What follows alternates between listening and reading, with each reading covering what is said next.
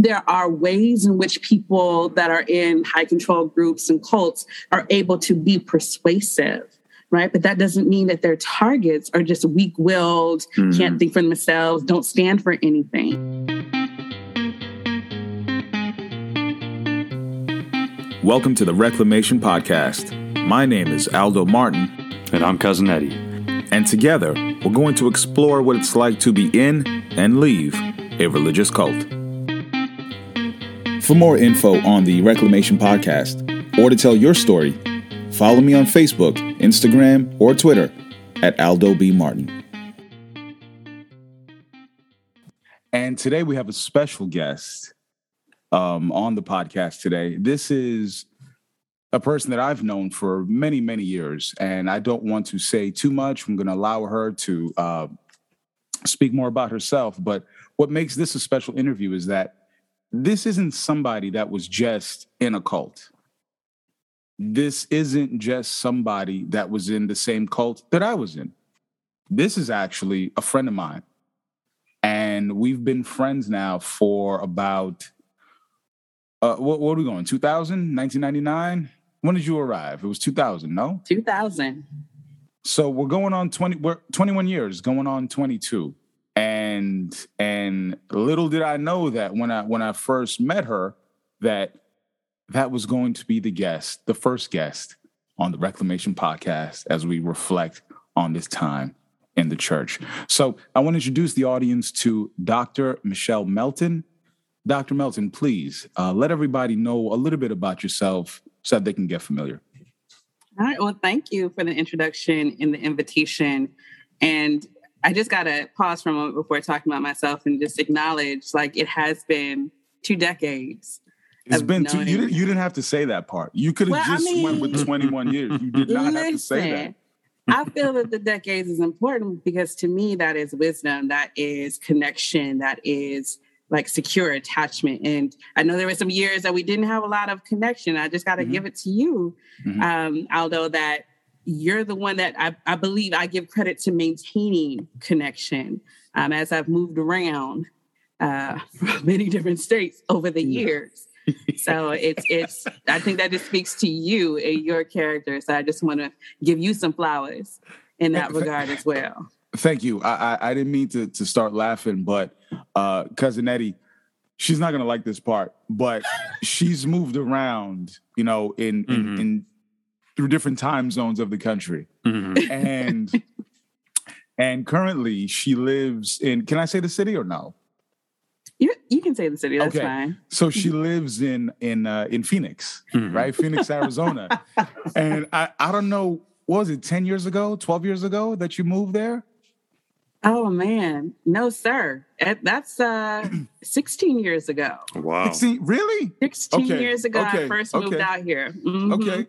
But there was a point where you went back to Philly, though, no? Then I went to Philly. Okay. For a year. Okay. Okay. In okay. 2008. Mm-hmm. Okay. Got it. Okay. So anytime she said she would just mention Phoenix, I would just go, by the time I get to Phoenix.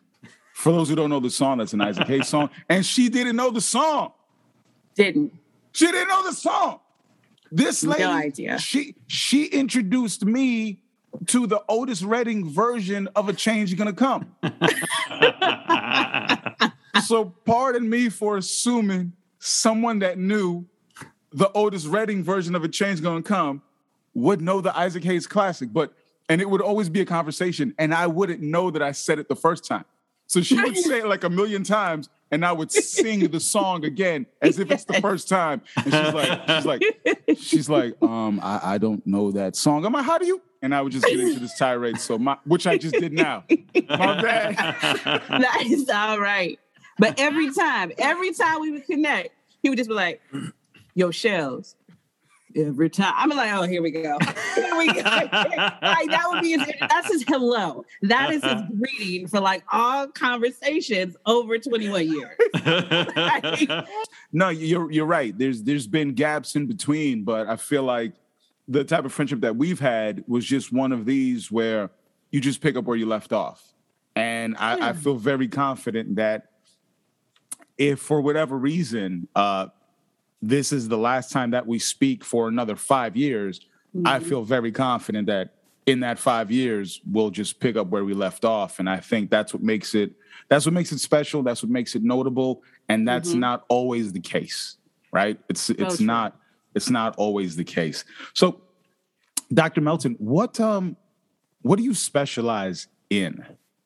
Right? That's what so you know the, the name doctor gets thrown around, but we want to we want to specify for everybody what what kind of doctor are you? What do you specialize in? Yes, wonderful question. So I'm a clinical psychologist. My specialty is working with adults and older adults. Um, I'm generally described as a generalist, meaning that I work with a range of mental health concerns and issues. So, depression, anxiety, uh, serious mental illness, which is, includes, you know, um, schizophrenia and psychotic disorders, severe PTSD, personality disorders, with a number of different uh, populations. So, hmm. uh, working in inpatient and outpatient with veterans, with uh, community mental health. Um, one particular specialty that I've developed within my practice is working with uh, people that are experiencing race-based stress. So dealing with the impact of racism, um, and discrimination, and bigotry. On top has, of is that a, is that a has that been like a new uh, thing, like um like a new I guess a new wing or a new uh, mm-hmm. uh, side of your practice? Um, it's been that's an interesting question. I can't say that it's new because I've always had a focus. Yeah. In terms of addressing, you know, unique experiences of, from the BIPOC community, right? Um, but it, it's been over the course of my career, over the course of um, the work that I do, that I developed this particular way of understanding the experience, researching the experience, and being able to intervene and help in addressing the experience. Um, so it's not new, but I've just gotten better at helping people through it. I understand. And and would you and also I guess when I say new, has that been because you know in 2021, um, a lot of things that were not specified mm-hmm.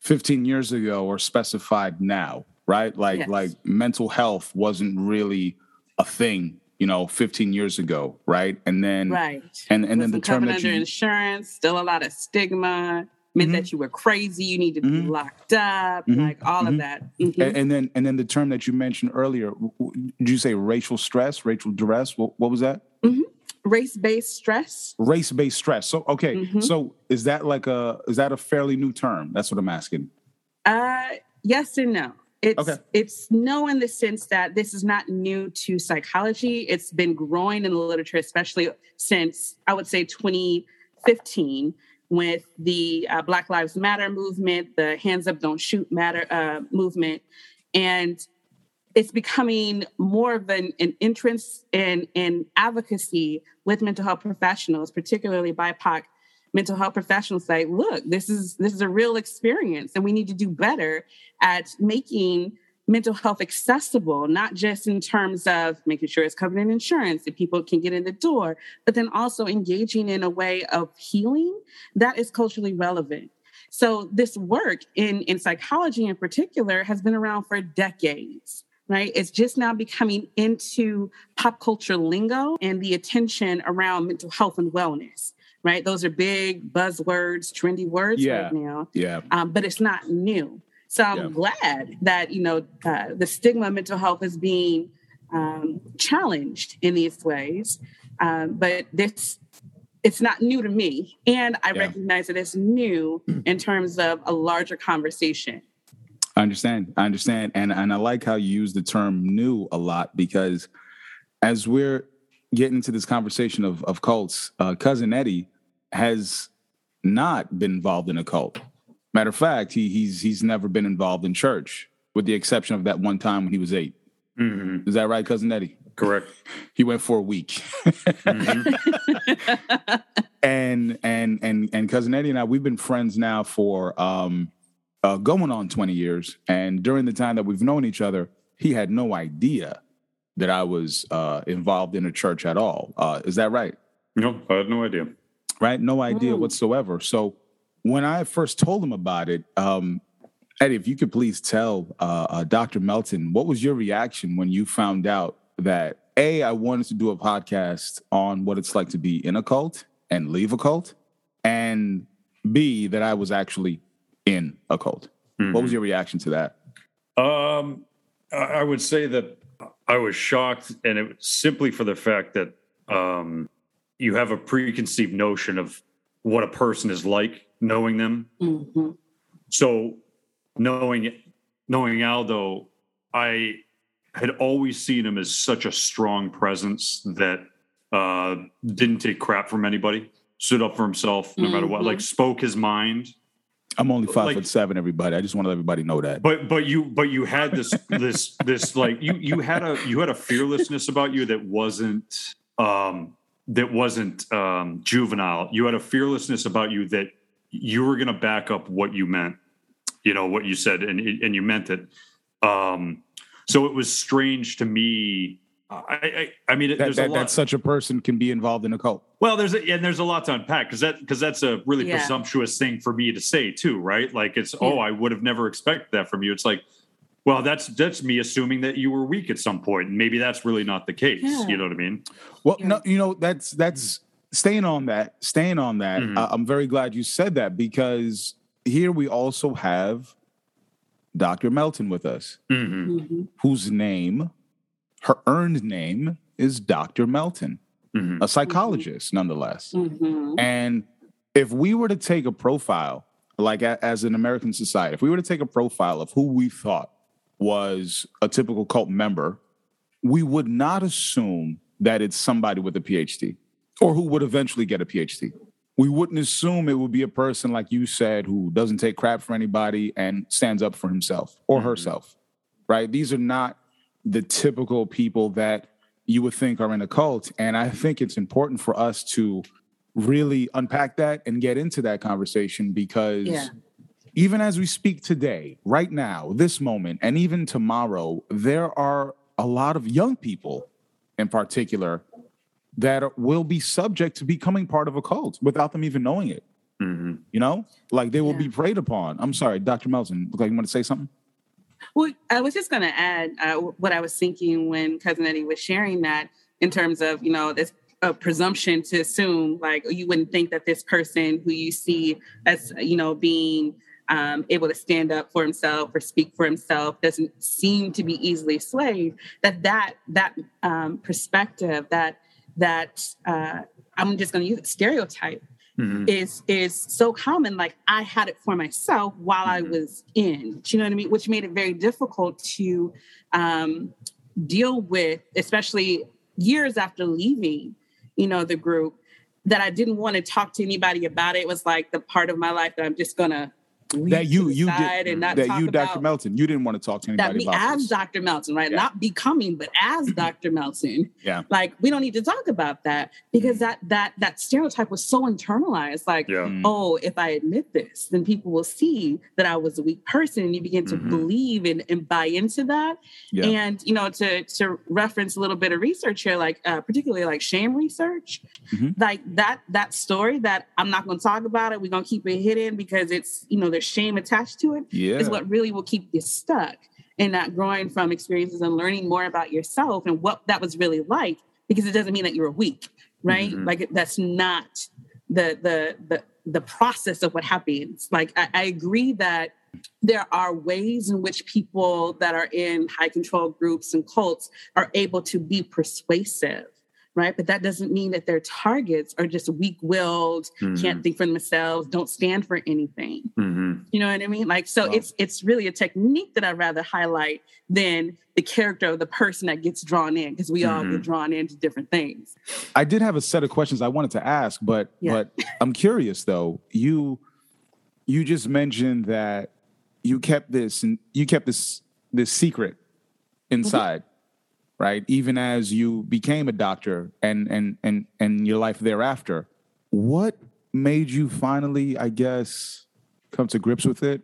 Or yeah. or or become unprivate with it. I don't want to say right. you became public with it, but unprivate. Right. right if right. there's such a word. I would love to tell you that it happened where I was like, you know what? It's time for me to heal and I'm gonna do it. Like it didn't happen like that what happened was, and this was maybe about five years ago. All right. So I'm So not talking- a young psychologist. recent. I'm not a, this is Recent. recent. Like I'm not Yeah. a early career psychologist. Like I've been doing this for a minute. Mhm. So five years ago, fully in my profession, understanding, you know, a lot of different psychological principles and, and relationships and things like that. But I was watching a documentary on HBO called Going Clear about the uh, Scientology Hmm. um, church and movement. And it was interviewing people who left Scientology. Mhm. And I remember like one of the, the the people that they were interviewing and they were doing the talk about what it was like. And she began to speak about, you know, I had so much fear and shame to tell anybody about what my experience was. And that in that moment, it was so triggering for me. It's like, oh my gosh, she named it. I feel seen. And oh my gosh, what is this stuff that she's opening up? To the point where I was like, I went to because I, I had a therapist at that point in my life. Because every, I think every psychologist, every therapist needs to have a therapist, Mhm. but that's a whole nother conversation. Yeah, yeah, yeah. But yeah. I, I went to her and I was like, this is what just came up. You know, And oh, I'm can- can- recognizing, if I can pause real real quick, Dr. Melton. Yeah. So it's when I hear that the therapist has a therapist, like that sounds it sounds like it, it commonsensical, like like that sounds logical, right? But you would have never assumed that, you know, like like like my barber has a barber. What? so Mhm. yeah, of course he does. So yeah, of course the therapist has a therapist, and I think that's a powerful thing for people to Mhm. understand that even the people that give help get help, and I think that's uh, that's a very powerful thing. But I'm sorry, continue. thank you for acknowledging that. Um, so I went to her and I was like, this is what's coming up for me. And I had to do some, it's uh, EMDR, which is a, uh, used often for processing trauma. So first time I was really allowing myself to acknowledge that this these were some trauma experiences, right? And so seeing even where my bias got in the way of of understanding who I was, what I went through, how it's affecting me now, this this stigma of one, I'm a psychologist. I'm supposed to be able to help people. That means I need to be like on Mhm. that pedestal. So Yeah, breaking that yeah. down. Yeah. But then also this idea of trauma does not is not reserved for people that have experienced combat or a sexual assault Sure. or natural disasters, right? Like trauma is not just confined in the criteria of the diagnostic manual, but Mhm. that is a lived experience and it can Mhm. happen in ways that um, are not often sensationalized. so to and so- anybody, anywhere, any way. Yep. Yeah. So trauma is an experience that you have that you find yourself feeling um, a lot of negative emotion tied to it, that it feels sudden outside of your control. And it's usually like terror that's part of it. So Terror? that can be terror, like that feeling of terror. Uh, could be a part of it. So that can be like relationship trauma and betrayal, institutional betrayal, in addition to the quote unquote classic, you know, sort of uh, experiences that we usually associate as traumatic. Mhm. But when you have um, being a part of a cult or a high control group, that the use of shame, the use of, of the threat of being ostracized, the threat of being considered less than is so powerful that Yeah. it can still people can still have that experience. And so five years ago, it's like, all right, we gotta we gotta work through this. We gotta face this because oh my goodness, I can see, like reflecting back, I can see the places where it really has impacted Wow. my life in ways that Wow. um, have not led to me living my valued life, right? Mhm. But then also having understanding of it now, it's like, okay, now I can use this as a way to really have empathy. Um, Yeah.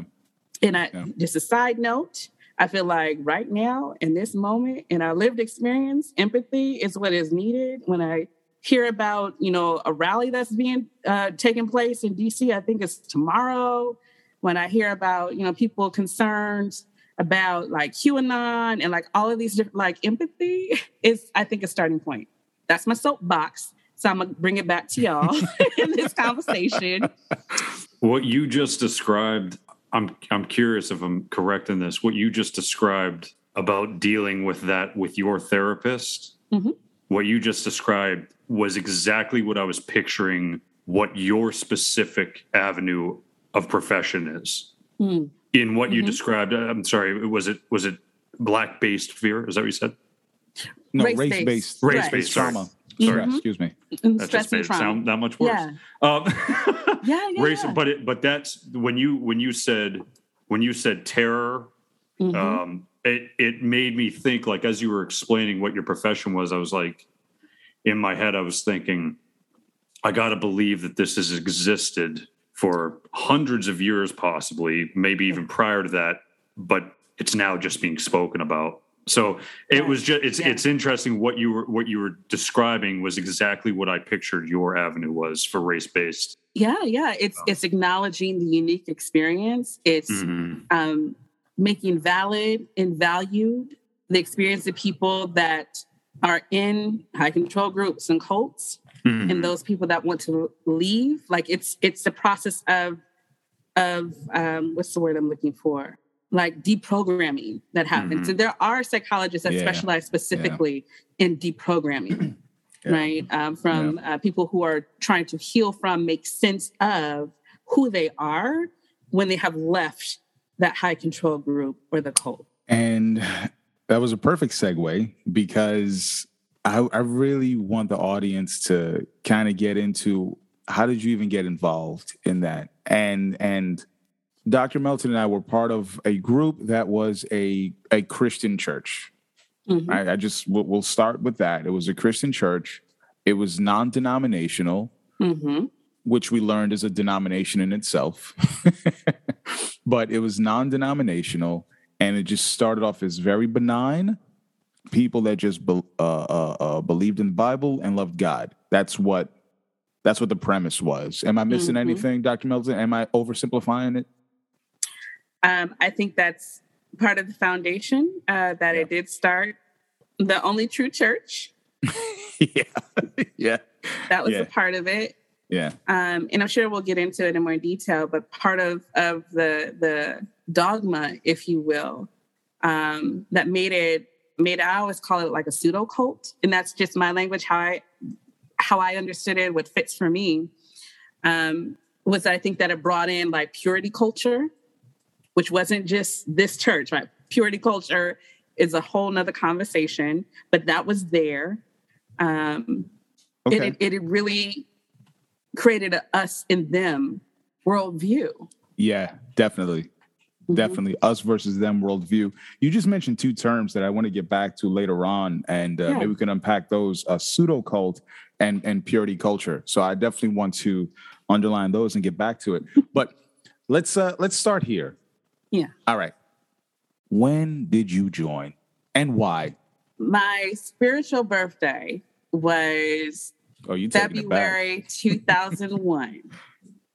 And what does that mean? What does that mean? That Spiritual means- birthday. Uh, uh, by, by the way, cousin Eddie, if if there's anything here that doesn't make sense to you, please please jump in because she's Yeah. gonna say a lot of things that I already Mhm. know. So, uh, Mhm. You Everything's understand? everything's be, been explained so far, so I I get it. Okay, all right, cool, got it. All right, So spiritual sorry. birthday is when you were baptized into the one true church. yeah, And you got to that point by studying the Bible. And I, I forget there were like eight studies or something that you had to go through Mhm. um, to get to the point where they ask you, Are you ready to commit your life to Jesus and be a disciple and to be a Mhm. member of this church? Mhm. And February of 2001, that was a yes. Now, how I got there. So I was a freshman um, at a predominantly white institution. I come from Detroit. Um, Where- where- world where- essentially where were we? Let the people know. Where were we? What we city were were we? in New York City. New Lower Manhattan. York City. Now, Dr. Melton is being very modest. She does not want to disclose the university that she was at, but I just want the uh, the pub- the audience to know that it was a university that, I did not get into. Let's just leave it at that. It was one of the top universities in the United States. So it was she was she was a very smart person way back then Thank too. you. Go on. I'm Thank you. sorry. Thank you. So, um, going from Detroit to New York, and the reason that I wanted to go to New York is because I loved the movie You've Got Mail, and I was like, that's going to be my life. And I'm going to fall in love and live on the Upper West Side. That was the main reason. Otherwise, all my is, life, Is that Meg Ryan? grade. Is that a that's Meg Ryan? Ryan and Tom Man. Hanks. I'm trying Yo, they, to tell you. Listen, they had a monopoly on those movies, man. They did. They and it did. influenced a young lady from the D, from right. Detroit, Michigan. I, let me tell you, because since seventh grade, I was going to Hampton University. Like that was where I wanted to go. HBCU, in your mind, in your mind, like, that was that's what you had made up. I applied, I got yeah. in, got scholarships, yeah. and then one day walking down the hall of my high school, I see a, a poster for New York University, and I was like, oh. So I get there, right? And it's a complete culture shock. Um, the city itself, right? I'm on my own in the city, and I'm also one of the only chocolate chips in the batter, if you understand what I'm saying. Okay. And so with with just my growing up and community that I had, I was looking for my black community. While you were a student in New York? While I was a student, my freshman year, first semester. Mm-hmm. I was I also played the violin. I was in the um, university orchestra, and that's where I met. The conversation with Dr. Melton continues next time on The Reclamation. Community, just like that. Immediate feeling of acceptance and, and yes. the, the, the feeling of being lost goes away very quickly. That's what got me hooked, right? Mm-hmm. It, it, it awakened something that you were lacking, right? It met a need. For more info on the Reclamation Podcast or to tell your story, follow me on Facebook, Instagram, or Twitter at Aldo B. Martin.